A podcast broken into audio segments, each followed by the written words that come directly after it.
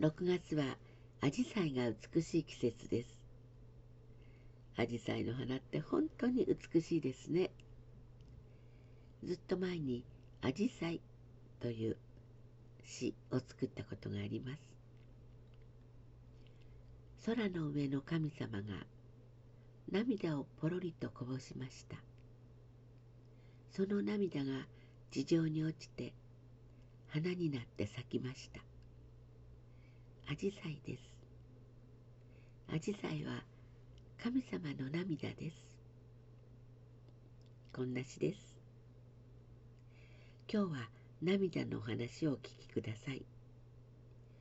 明治時代の男の子の話です。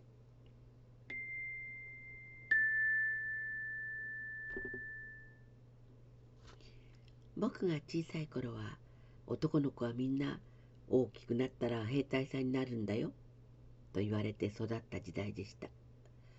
ですから転んでどんなに痛くても喧嘩をしてどんなに悔しくても泣いて帰ってきたりすると男の子は泣くんじゃない。と叱られました。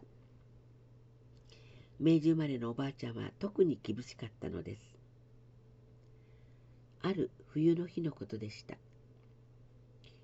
こたつに入りながらおばあちゃんの話を聞いていたのですがそのうちその話が僕の心にじーんと染み込んできて痛くもないし悲しい話でもないのに心の奥から今まで一度も感じたことのない気持ちがこみ上げてきて涙がこぼれそうになってしまったのです。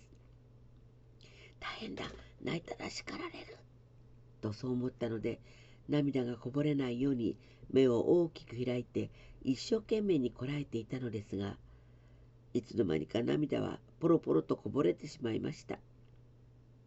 僕は叱られると思い体を硬くしていました。ところがどうしたわけか。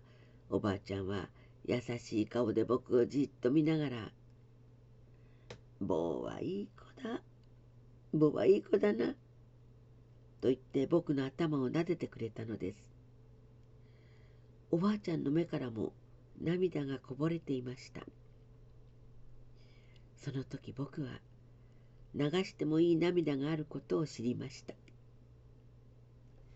随分と後になってそれが感動の涙だということを知りました。感動の涙は僕になんだか力をくれたようでした。僕の心の汚いのを洗い流してくれたような気持ちでした。それから僕はいい話に出会いたいと本気で願いました。そして長い年月に何とか出会ったいい話から大きな力をもらいました。いい話は僕の人生を喜ばせてくれて幸せにしてくれました。今でも心に残っています。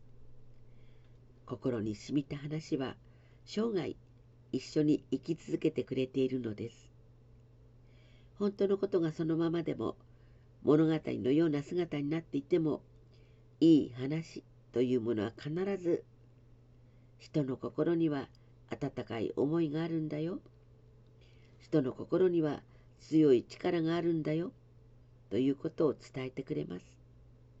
そしてまだ僕の心の奥で眠っていた温かい気持ちや優しい気持ち勇気や強さがいい話に出会うことで生まれてくることもはっきりと知りました。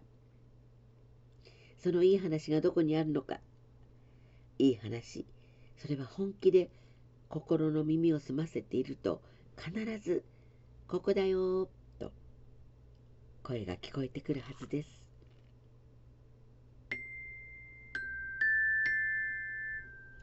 そうです。神様もきっと流していい涙、とってもいい涙を流してくれたのでしょう。ですからあんなに美しい花が咲いたのです。流してもいい涙から花が咲く。いい話からお花が咲くのです。これからも言葉の喫茶ルーム、花が咲くようないい話を心にお届けいたします。お聞きください。